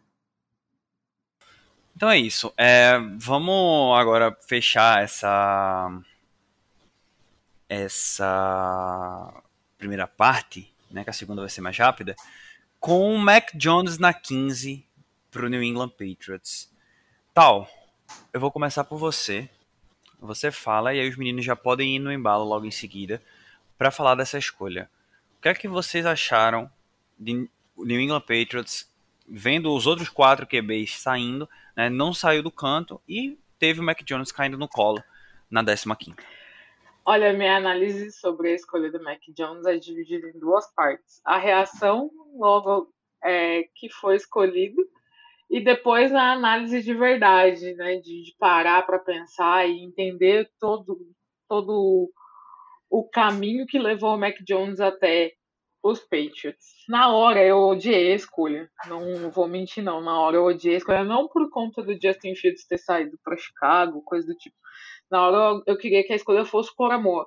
Porque a gente tem uma necessidade de linebacker. O Coramor, para mim, era um, um, talento maior do que o Mac Jones. Mas eu entendi a escolha depois de uh, alguns minutos que, que se encerrou a primeira rodada. E eu entendi que, assim, primeiro, é, eu vi muito torcedor do Patriots reclamando por que, que o Bill Belichick não subiu para draftar o Justin Fields. Hoje eu entendo que o Justin Fields não era o cara dele. O cara dele sempre foi o Mac Jones. Porque senão ele tinha pagado o que Chicago pagou, porque não foi caro, e ia pagar até mais barato, porque era uma subida menor. E ele não, não quis, então o Mac Jones era o cara dele. E aí a gente vai analisar o tape do jogador e tudo mais. O Mac Jones era, assim, o quinto quarterback da, da classe é, ele teve um breakout year, a gente pode chamar assim o último ano dele em Alabama. É, como o Alex falou muito bem no, no, podcast sobre quarterbacks, ele só ele não é como, como eu posso dizer, não é que só o, o ataque de Alabama carregou ele. Ele tem ele tem algum talento para ter feito o que fez no ataque de Alabama, para ter é, conseguido as jardas e, e tudo mais e ganhar o, o, a competição do college. Então eu acho que assim, é, quarterback era uma necessidade dos Patriots. Isso estava muito claro, era uma necessidade dos Patriots. É, o Mac Jones era o cara do, do Bill Belichick e ele estava disponível no Bird. Quando você tem uma, uma necessidade de, de quarterback, você vai selecionar um quarterback que é o que você acha que vai ser o futuro da sua franquia e é o que você está disponível no Bird calhou de ser o, o BPA. Ele era o cara que tava lá e. Assim, acredito que até se hoje, né, eu tenho é, essa ideia de que se o Justin Fields estivesse na Bird, talvez a gente não teria draftado ele, talvez a gente teria draftado o Mac Jones também. Agora é esperar ele evoluir. Eu não acredito que ele seja titular agora no primeiro ano, mas não me surpreenderia se fosse também. Acho que a gente vai ter mais um ano de Cam Newton é, no ataque dos Patriots para ele se ambientar e, e, ter toda aquela, aquela questão que a gente sempre fala que é super importante você aprender um ano no banco antes de ser jogado às férias na NFL, porque é um outro jogo, né? Ele é um cara que a gente já falou bastante, mas assim, não tem o braço mais forte do mundo, mas ele compensa isso nas antecipações das leituras e, e reconhecer os matchups favoráveis. E é isso, eu tô, tô bem tranquilo com a, escolha, com a escolha dos Patriots nesse momento. Na hora eu fiquei bem puto, porque eu queria muito o Coramoa, mas agora eu tô muito tranquilo com a escolha. Estou Mac Jonesado, já subi no hype, no train hype do The Joker. Meninos, e aí? É, olha, para mim, eu acho que o Patriots, é, já que foi tão agressivo na free agency, por que, que não foi agora? Justin Fields caindo, caindo e caindo, e o, o Patriots se contentou com o Mac Jones. É, eu acho que podia ter pago o mesmo preço que o Chicago pagou, ou até mais, porque tinha é, capital para isso, tinha é, recursos para isso. É, e agora imagina o, o Patriots com toda aquela coisa que é o Patriots com agora o Justin Fields. É, agora, é, foi o que a Tal falou. Alabama é aquilo e tal, mas para ele ser o QB titular de Alabama, tem que ser competente. Ele não é o QB mais rápido, não é o mais forte, mas ele também, mas ele é um dos mais inteligentes, consegue botar a bola antecipada, consegue botar a bola no lugar e é, deve ser muito, tem, ele tem muita cara de querer vencer. Ele é um cara muito, eu aprecio isso nele. Eu não gostaria de é, ter ele no meu time. Eu acho o Big Ben 10 mil vezes melhor que ele, até porque ele é elite, né? E o Mac Jones até agora não é elite, mas sem clubismo. É, mas ele parece ser um cara que está querendo sempre aprender e tal. É, então ele ele cheira a, a Patriots, ele cheira a cara quieto, que não fala nada, ele entra no, no estádio, ele treina, ele malha, ele faz isso, ele faz é, estudo de filme e vai embora. Bem The Patriots Way, tá ligado? É, agora o Patriots tem que regar ele de armas com, como já fez, com o Yono, o Aguilar e o Henry. Então, é, vamos ver como é que vai ser esse camp do Patriots. Para mim, ele fica um ano no banco e daqui a um ano ele já assume a franquia. Olha, eu eu vou falar aqui para mim, eu, assisti o draft com meu amigo que é torcedor dos Patriots, e ele tava todo chateado, assim, meio bolado. Eu vou falar que o que eu falei para ele, né, que eu, eu gosto dessa escolha aqui. Para mim, o, a, a, imagem muito ruim que, né, que ficou do Mac Jones é porque ele estava sendo cogitado na terceira escolha geral, cara, e ele definitivamente não vale uma terceira escolha geral, ainda mais você subir para terceira escolha geral para selecionar ele. Mas o Mac Jones é um talento que cabe com esse valor aqui, sabe? Ele é uma escolha aqui do, de top 15, eu, eu consigo aceitar, sabe? Eu acho que foi uma boa escolha. Quantas outras, né, escolhas 15 não deram certo na NFL, sabe? E se tem um lugar que o Mac Jones né, tem mais chance de dar certo, eu acho que é aqui, né? Nas mãos do Bill Belichick. A gente fala muito que ah, ele não é móvel, ah, ele não é atlético, mas ele faz muitas coisas muito bem sabe? Então, e, e, coisas que, que deram certo na mão aqui do, do Belichick. Se eu comparar o Mac Jones com o Tom Brady, vocês deixam, né? O Mac Jones pode. Não, pelo amor de Deus, não faz ah, isso. Né? Melhor do que a VTube, né? melhor do que comparar a VTube. Ah, sim, é melhor do que comparar, mas assim, não hum. vamos comparar o Tom Brady com ninguém. É. Deixa ele quietinho lá na prateleira de GOAT dele. É, sim, então, para mim é isso, sabe? Eu, eu, eu, eu gosto dessa escolha que eu acho que faz sentido, né, para o New England Patriots aí que o Ken Newton, querendo não é uma incógnita, né, teve a coisa da Covid, ele, né, enfim, a última temporada foi meio doida, mas ele não mandou nada bem, então ter pelo menos um seguro aqui no Mac Jones, né, um cara que você pode desenvolver, um cara já né, que tem um, um, um, piso bem ok, é, é, uma boa escolha aqui para New England. Pra Deixa só eu, eu completar rapidinho, cara. Eu sei que a gente já passou bastante do tempo, que o Alex falou sobre o Cam Newton, né? É, com essa escolha dos Patriots, é, a gente sabe que a gente vai ter um, um, quarterback novo ano que vem, provavelmente. Então eu acho que o Cam Newton vai querer jogar para garantir um contrato na NFL ano que vem, e ele tem, tem totais condições disso, né? O, o Cam Newton é um cara que é MVP da NFL, ele não desaprendeu a, a jogar. E sobre o que o Renato falou, é que os Patriots poderiam ter sido agressivos e poderiam ter subido é, para pegar o Justin Fields. É o que eu acho que, que faz, me faz acreditar que o Justin Fields não era o cara do Belichick, sempre foi o, o Mac Jones, que na 15 é o valor dele. É só isso mesmo que eu queria falar. E é isso. E é nóis. Beleza, então, né, vou fechar aqui essa primeira parte do programa. A gente vai ter 20 minutos para falar de todo o resto. Vai ser uma missão para vocês, pra gente fechar isso aqui com uma hora e meia. Beleza, gente. É um minuto para cada um e 19 para mim para falar de dar 24. É tipo assim, é, a, é, as últimas rodadas que você tem 30 segundos para selecionar o jogador, tá ligado? É tipo uhum. isso. Mas, gente, antes de a gente partir para essa segunda parte, só queria que vocês comentassem brevemente sobre mais uma notícia que saiu hoje, que foi o Adam Schefter, né? Tanto no Twitter como no Instagram dele, ele colocou que o Minnesota Vikings, que desceu né, da 14 lá para 23, eles estavam prontos para pegar o Justin Fields se ele não tivesse saído antes, como o Chicago Bears subiu. Então foi uma surpresa para meio mundo de gente, mas tá aí, né? Uma possível, numa realidade paralela, uma movimentação dos Vikings, né? Não, não. É, eu, eu, acho que o Vikings daqui a pouco tem que começar a pensar num substituto pro Kirk Cousins, ou até um titular na frente dele, só que esse, todo esse dinheiro que o Kirk Cousins tem envolvido deixa o Vikings numa situação desconfortável. Mas quem melhor para ser o substituto do que senão o Justin Fields? É, ele também entra numa situação onde é um jogo corrido incrível, o Davin Cook é, carrega aquela franquia e tem uma defesa que está se montando aos pouquinhos. É, tem a questão do Daniel Hunter, que pediu para ser trocado, que quer ganhar mais dinheiro, mas acho que só foi um comentário que quis fazer, acho que já está tranquila a situação, de certa forma. É, o Vikings pegou o Derrisson, que para mim foi uma ótima escolha para fechar aquele lado esquerdo dá mais versatilidade para o time, dá mais uma área para o Cook correr. E mais aquela parada, imagina se agora se tivesse o Justin Fields entregando, entregando a bola para o Dalvin Cook ou fazendo fake para jogar a bola para Justin Jefferson ou para o Adam Thielen.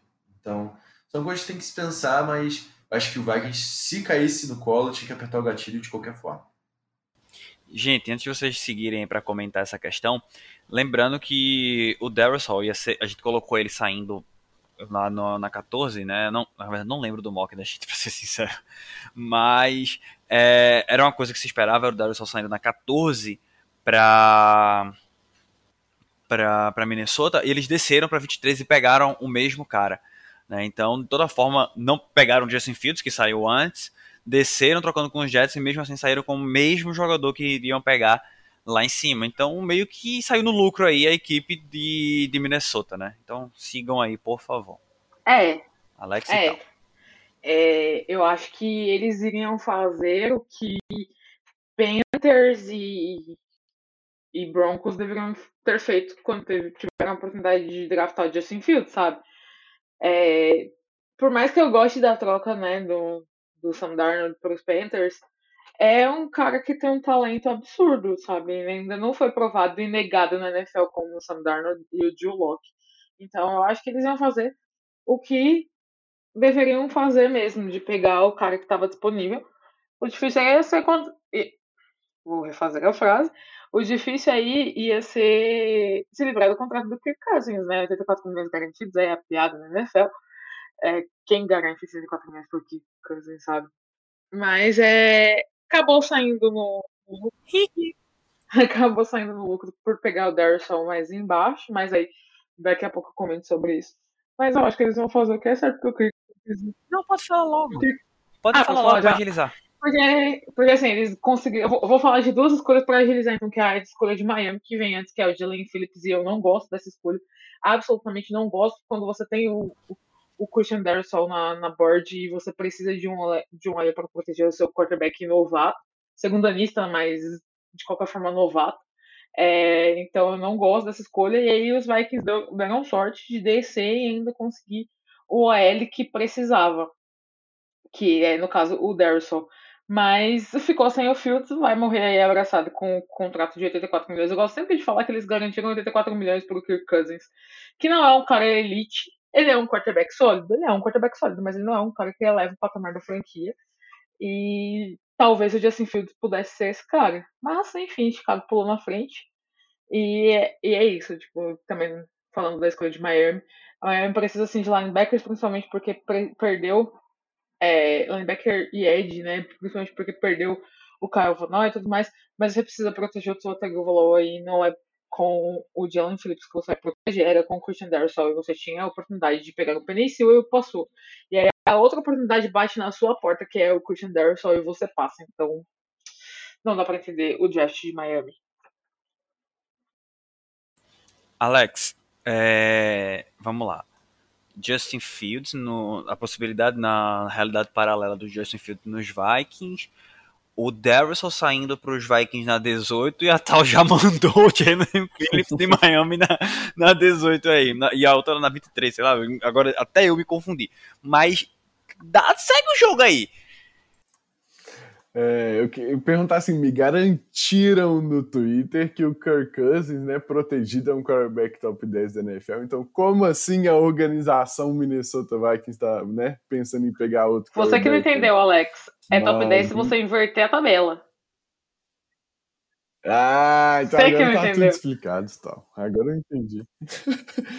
Ai, mas, mas, bom, brincadeiras à parte aí, eu, eu achei né, o Minnesota aí descendo e conseguindo selecionar o mesmo cara, assim, também foi uma das melhores escolhas desse dia. Teve até reports que saíram que eles tentaram subir de novo para pegar o Darrison e não conseguiram, e acabou que ele caiu na escolha deles, né? Então, assim, né, o, o draft desembolou de uma forma incrível para Minnesota.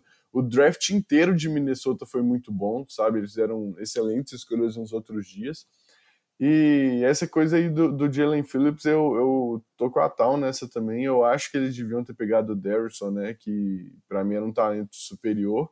Mas eu, eu, não chego a desgostar, sabe? Eu acho que, né, é, assim, ela fica um pouco ruim pelo Darrison estar no board, mas o Phillips é um cara que eu acho que faz muito sentido para eles aqui. É uma aposta, né? Querendo ou não, por causa das lesões, mas Miami precisa de um apressador de passe assim de uma prateleira mais alta, sabe, para poder competir com os outros times que Miami falta um cara desse, sabe? E o Phillips saudável, né, é um cara que pode chegar e atingir aí, né, o potencial de ser esse cara. Então, eu fico aqui meio dividido, sabe? Eu não é a escolha que eu faria, mas eu também entendo e não chego a desgostar dela. E é isso. Vamos lá. Oi, o Renato, não, pode falar, pode falar. Não, não, não eu, falo, eu, falo, eu, eu falo para as outras picks. Pode, pode continuar, Caião, relaxa, tamo bem. Não, porque eu ia, eu ia só separar aqui pra gente poder adiantar, porque a gente, teve, a gente, teve, alguns reaches, né, aqui nessa, nessa segunda metade Ai, da, Nova rodada, York, Nova York. Né?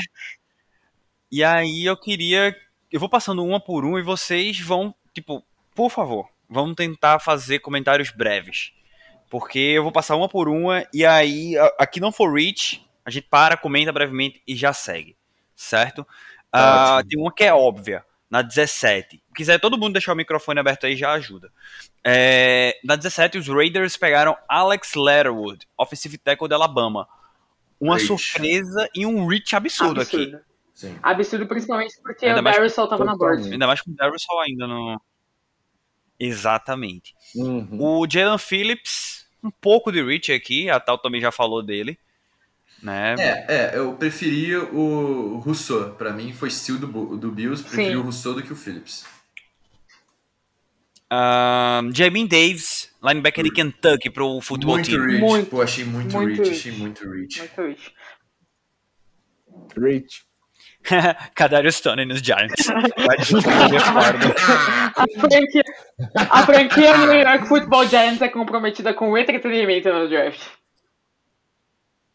Cara, nunca me decepcionaram. Cara, o Eagles pode até decepcionar, mas o Giants nunca me decepcionou. Primeiro trade down do Gattleman e o cara me faz isso. Oh, Caio, quero, quero ver você falar a escolha 24 e quero ver quem é que vai falar que foi o Rich. A 24 ela não vai entrar aqui nesse bate-bola rápido, não. Você vai fechar o programa com ela. Opa. Fique tranquilo, jovem. Indianapolis Colts na 21, Curie Payne, Ótima pique. Ótima pique. Ótima pique. Excelente escolha. Titans com Caleb Farley, cornerback de Virginia Tech, na 22. Ótima Dá pra também. chamar até de Steel, porque eu achei que ele ia sair antes. Concordo. Steel aqui, Só não tá entendi. Tá saudável, é. era meu CB1. Só eu não concordo. entendi o. Só voltando um pouquinho, o Colts pegando dois edges de rodadas é, é, consecutivas. Eu acho que podia ter, ter é, endereçado outras, outros Sim. buracos do time, é, do, do, eita, do time, mas quis pegar logo o seu pass rush, que vai para ajudar o DeForest Buckner. É, mas para mim podia ter pego, sei lá, mais um wide receiver, é, é, o a secundária tá tranquila, mas é, talvez um left tackle, né? Perdeu o Castonzo, mas para mim pegar dois edge foi um pouquinho errado. O Minnesota Vikings com Christian Dorsal, a gente já falou. Os Steelers com Najee Harris a gente vai segurar.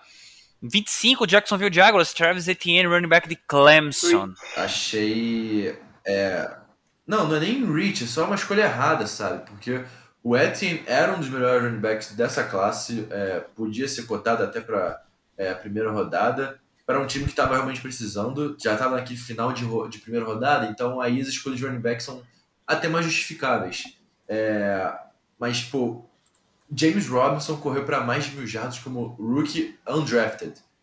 Beleza que você Uhum. quer dividir as carregadas com o seu running back, mas se você precisa pegar um cara que pode ser melhor que ele, ou a igual, não, você prefere, você- é melhor ter um running back secundário sólido, que vai pegar aquela uma jardinha forte, precisa ba- esbarrar em um bando de gente. Pô, você vai meio que negligenciar agora o seu running back. Mas eu acredito em Urban Meyer, eu acho, eu acho que é, ele tem um plano pro Etienne e pro Robinson. É, eu, eu, eu entendo que é reunir a dupla, mas péssima escolha, sabe? Um time cheio de buraco aí, você pegar outro running back aqui tão alto, já tendo um, bom running Sim. back com o James Robinson, né? Uma coisa é você pegar um outro running back ali no. Até no, no, segundo dia também ia ser um pouco alto, mas ali no terceiro dia, outra coisa é pegar o Etienne aqui na 25, sabe? Eu, eu não gosto dessa escolha. Eu acho que, inclusive, eles poderiam ter pego o Etienne, no- já queriam o Etienne, você poderia ter pego no segundo, no segundo dia, e sei lá, pegou um corner, que também tinha corner disponível para para eles, e enfim, não é uma escolha que eu gosto aqui, não. Não gostei. É só pra reunir o clube de Clemson mesmo, mas não gostei dessa escolha aqui, não. Cleveland Brown já 26 com Greg Newsom, the second cornerback de Northwestern. O que falar dessa escolha? Boa escolha. Boa escolha. Eu gosto. Também Os precisavam ali de, de outro cornerback. E o Nilson, já tendo saído o Farley, que é o CB4, eu acho que o, o talento dele casa com o valor da escolha aqui. Foi uma boa escolha dos Browns aí que estão precisando. Segura os Ravens na 27. Vamos de 28. New Orleans Saints. Oi, Giovana. Peyton Turner, defensive end de Houston. Reach, achei horrível essa escolha. Essa escolha é horrorosa. Essa escolha é horrorosa. Acho que é uma das piores escolhas. É uma das piores escolhas do primeiro, do primeiro dia, é a escolha do Saints. E os Packers na 29 com Eric Stokes, corner de Georgia. Os caras estão fazendo uma força muito grande para perder o nosso querido Aaron Rodgers. Não por conta do Eric Stokes, aqui ele saiu onde o estoque dele dava. Os Packers também precisam de cornerback, porque a gente viu que, que foi a secundária deles contra o Tom Brady. Mas ei, ei, ei, calma, calma, calma, calma, calma, segura aí, segura aí, segura aí. Falando em Packers, o Jay Fowler, arroba Jay Fowler ESPN, me confirmar só a informação direitinho aqui, peraí, peraí, que saiu pelo Sleeper. Eu preciso. é, o Jeremy Fowler, né, da, da, da ESPN americana, ele tweetou, certo? Escutem bem. Ele tweetou que o Aaron Rodgers. É, aqui, ó, traduzindo a, trazendo a aspa, né? Aaron Rodgers is intrigued by the Raiders. Não entendo isso. Não Também entendo não o entendo. porquê disso. Também não sei. Assim, eu entendo porque ele está satisfeito e querer sair dos Packers, principalmente com o draft que os Packers fizeram. Precisando de dar armas para Aaron Rodgers, só vai pegar recebedor, acho que na terceira rodada, tendo o Terrace Marshall, o Elijah Moore, o Rondell Moore na Bird, e aí preferiu pegar um cornerback que podia ter pego na segunda rodada. De repente, dando um trade-up para pegar um outro, um outro cornerback. Entendo ele querer sair, não entendo ele querer ir para os Raiders. Eu acho que se fosse para os Broncos, ia ser Eu melhor. entendo.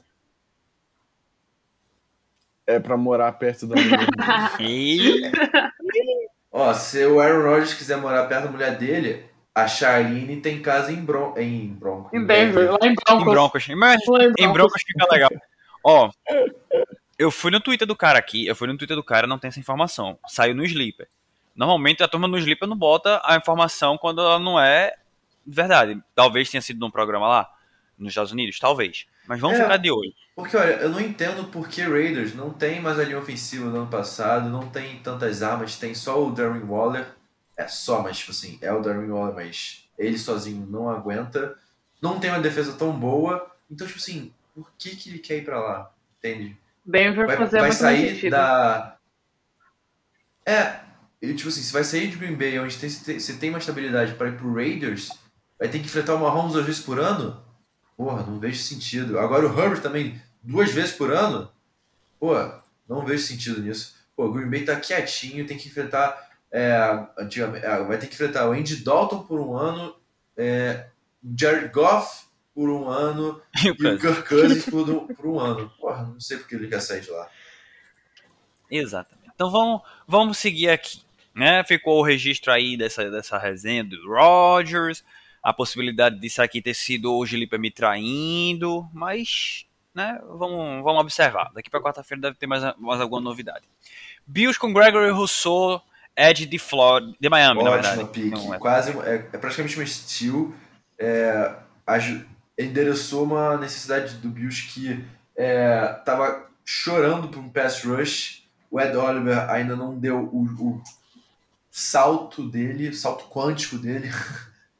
É, então o Rousseau vai ser muito bem-vindo para o Bills, que só está se fortalecendo para ter mais chance contra é, o KC, contra o Chiefs, contra o Ravens, contra os Steelers, para tentar chegar no Super Bowl.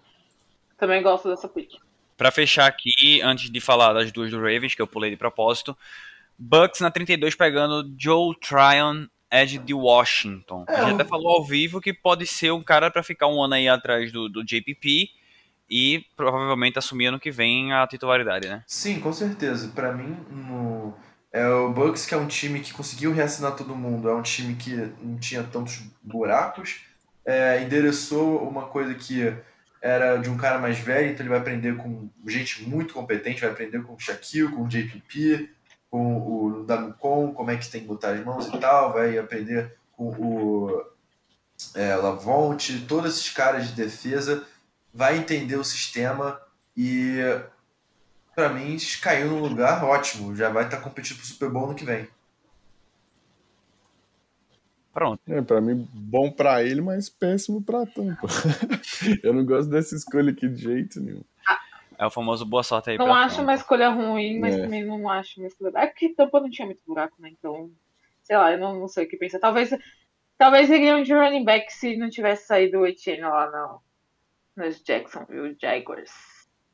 É, eu também acho isso, mas eu quero ver o que, que o Todd Bowles vai fazer com esse moleque. Pra mim, ele tá numa situação ótima.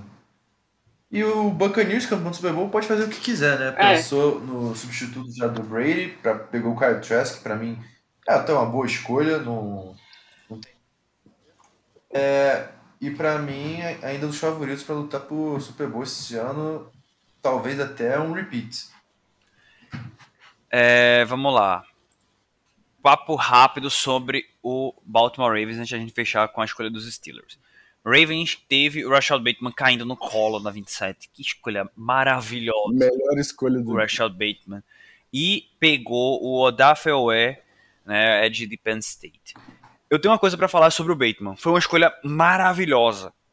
Isso aqui é, é no-brainer, eu creio, entre, entre nós quatro.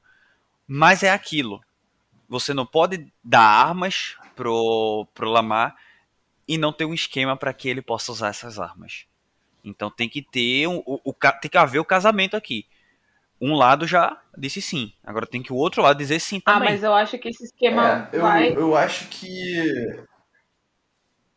É, pode falar, tal, pode falar. Pode Eu falar. acho que esse esquema vai acontecer porque o que faltava pro Lamar era alguém pra ele passar. É muito nítido que assim, o, o esquema tá lá, o talento tá lá, só faltava a arma pro Lamar passar. E caiu um cara que eu gosto demais aqui no, no colo deles. E aí, pra emendar o Jason Wet também. As duas escolhas do- dos Ravens foram bem coerentes, boas escolhas. Eles precisavam de wide receiver e edge e foram de wide receiver e edge. Gosto bastante desse draft aqui de dia 1 dos Ravens. É, o Ravens acabou de ficar um pouquinho mais perigoso, tudo que eu precisava, né?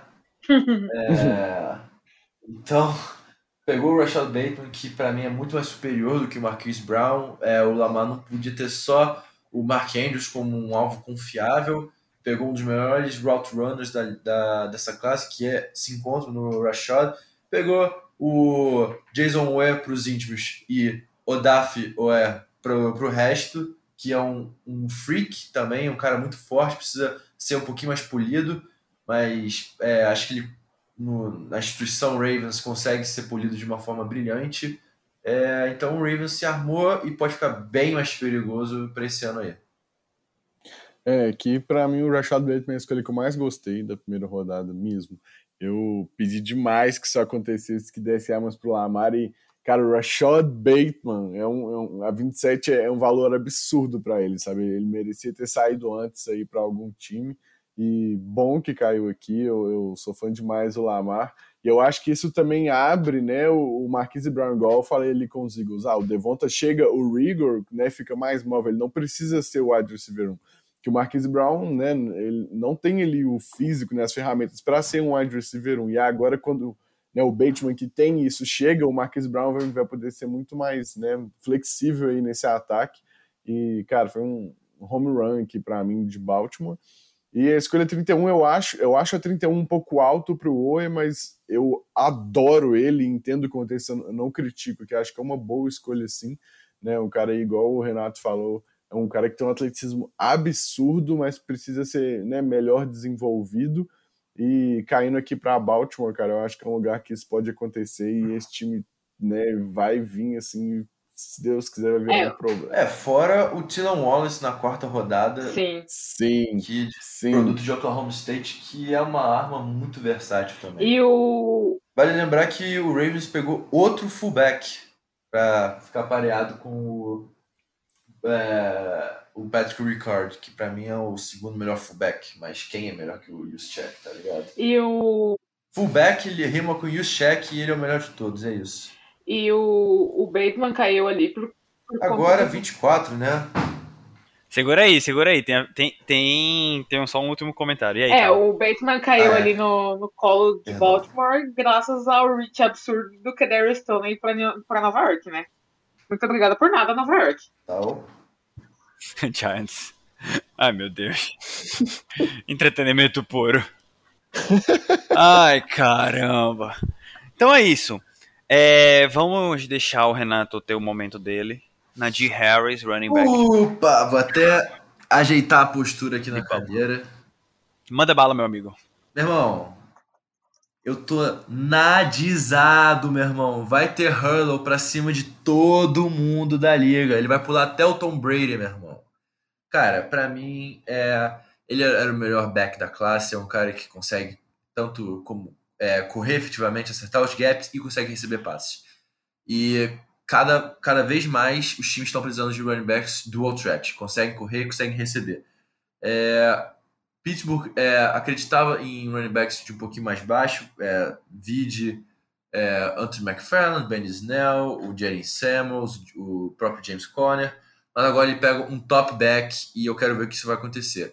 É, o Colbert seguiu a promessa que ele teve de melhorar o jogo corrido, pegou um Tyrant que bloqueia e consegue pegar passes no Pat cons- é, pegou um outro centro dominante para os Steelers continuar aquela linha de centro dominante que sempre teve no Kendrick Green, é, pegou outros tackles para ajudar no depth ou para lutar por uma posição de titularidade.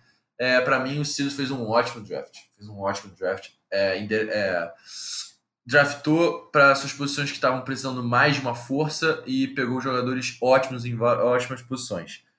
É, eu acredito que eles podiam ter sido é, um pouquinho mais agressivos, porque Creed Humphrey ainda estava no board, é, chegando as escolhas perto assim.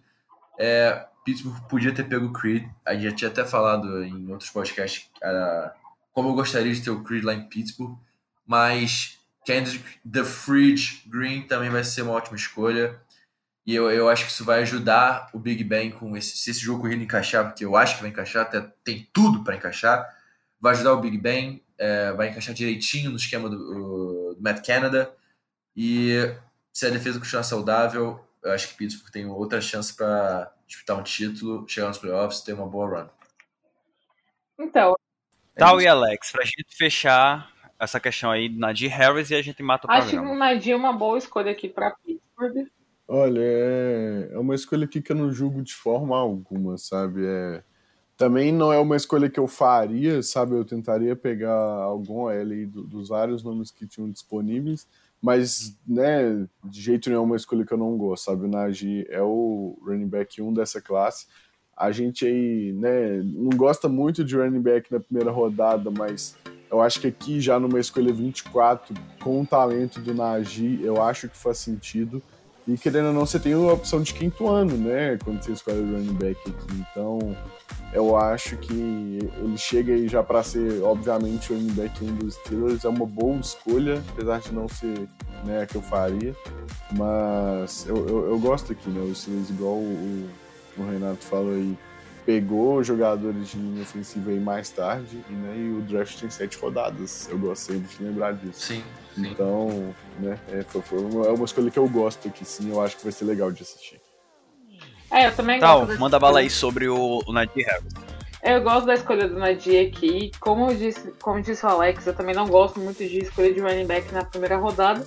Mas na 24, um talento como o Nadir Harris, sendo uma das necessidades dos Steelers, é, foi uma boa escolha, assim. Não tem como questionar, não tem como falar, ah, foi uma escolha errada, mesmo que não fosse a escolha que eu faria no momento. Eu só queria dar uma paletinha sobre o que a gente vai falar no próximo programa.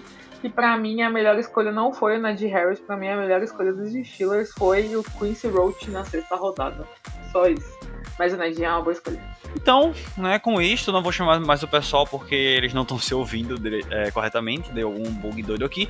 Vou encerrar essa edição, então valeu Alex, valeu Tal, valeu Renato. Na quarta-feira a gente tá de volta, né, com a edição Tentarei eu fazer menor do que essa, essa aqui passou um pouquinho né, da, da nossa média, mas dentro ali da, da 1 hora e 40 que a Giovana tanto julga a gente. Mas né, estamos encerrando aqui essa brincadeira. É, não posso deixar de dar aquela cornetada clássica, o Pix tá na conta. Ah, voltamos na quarta, como eu já falei. Então, muito obrigado pela audiência, todo mundo que chegou até aqui. Valeu, pessoal. Né, até a próxima edição. Valeu, galera. Tchau, tchau.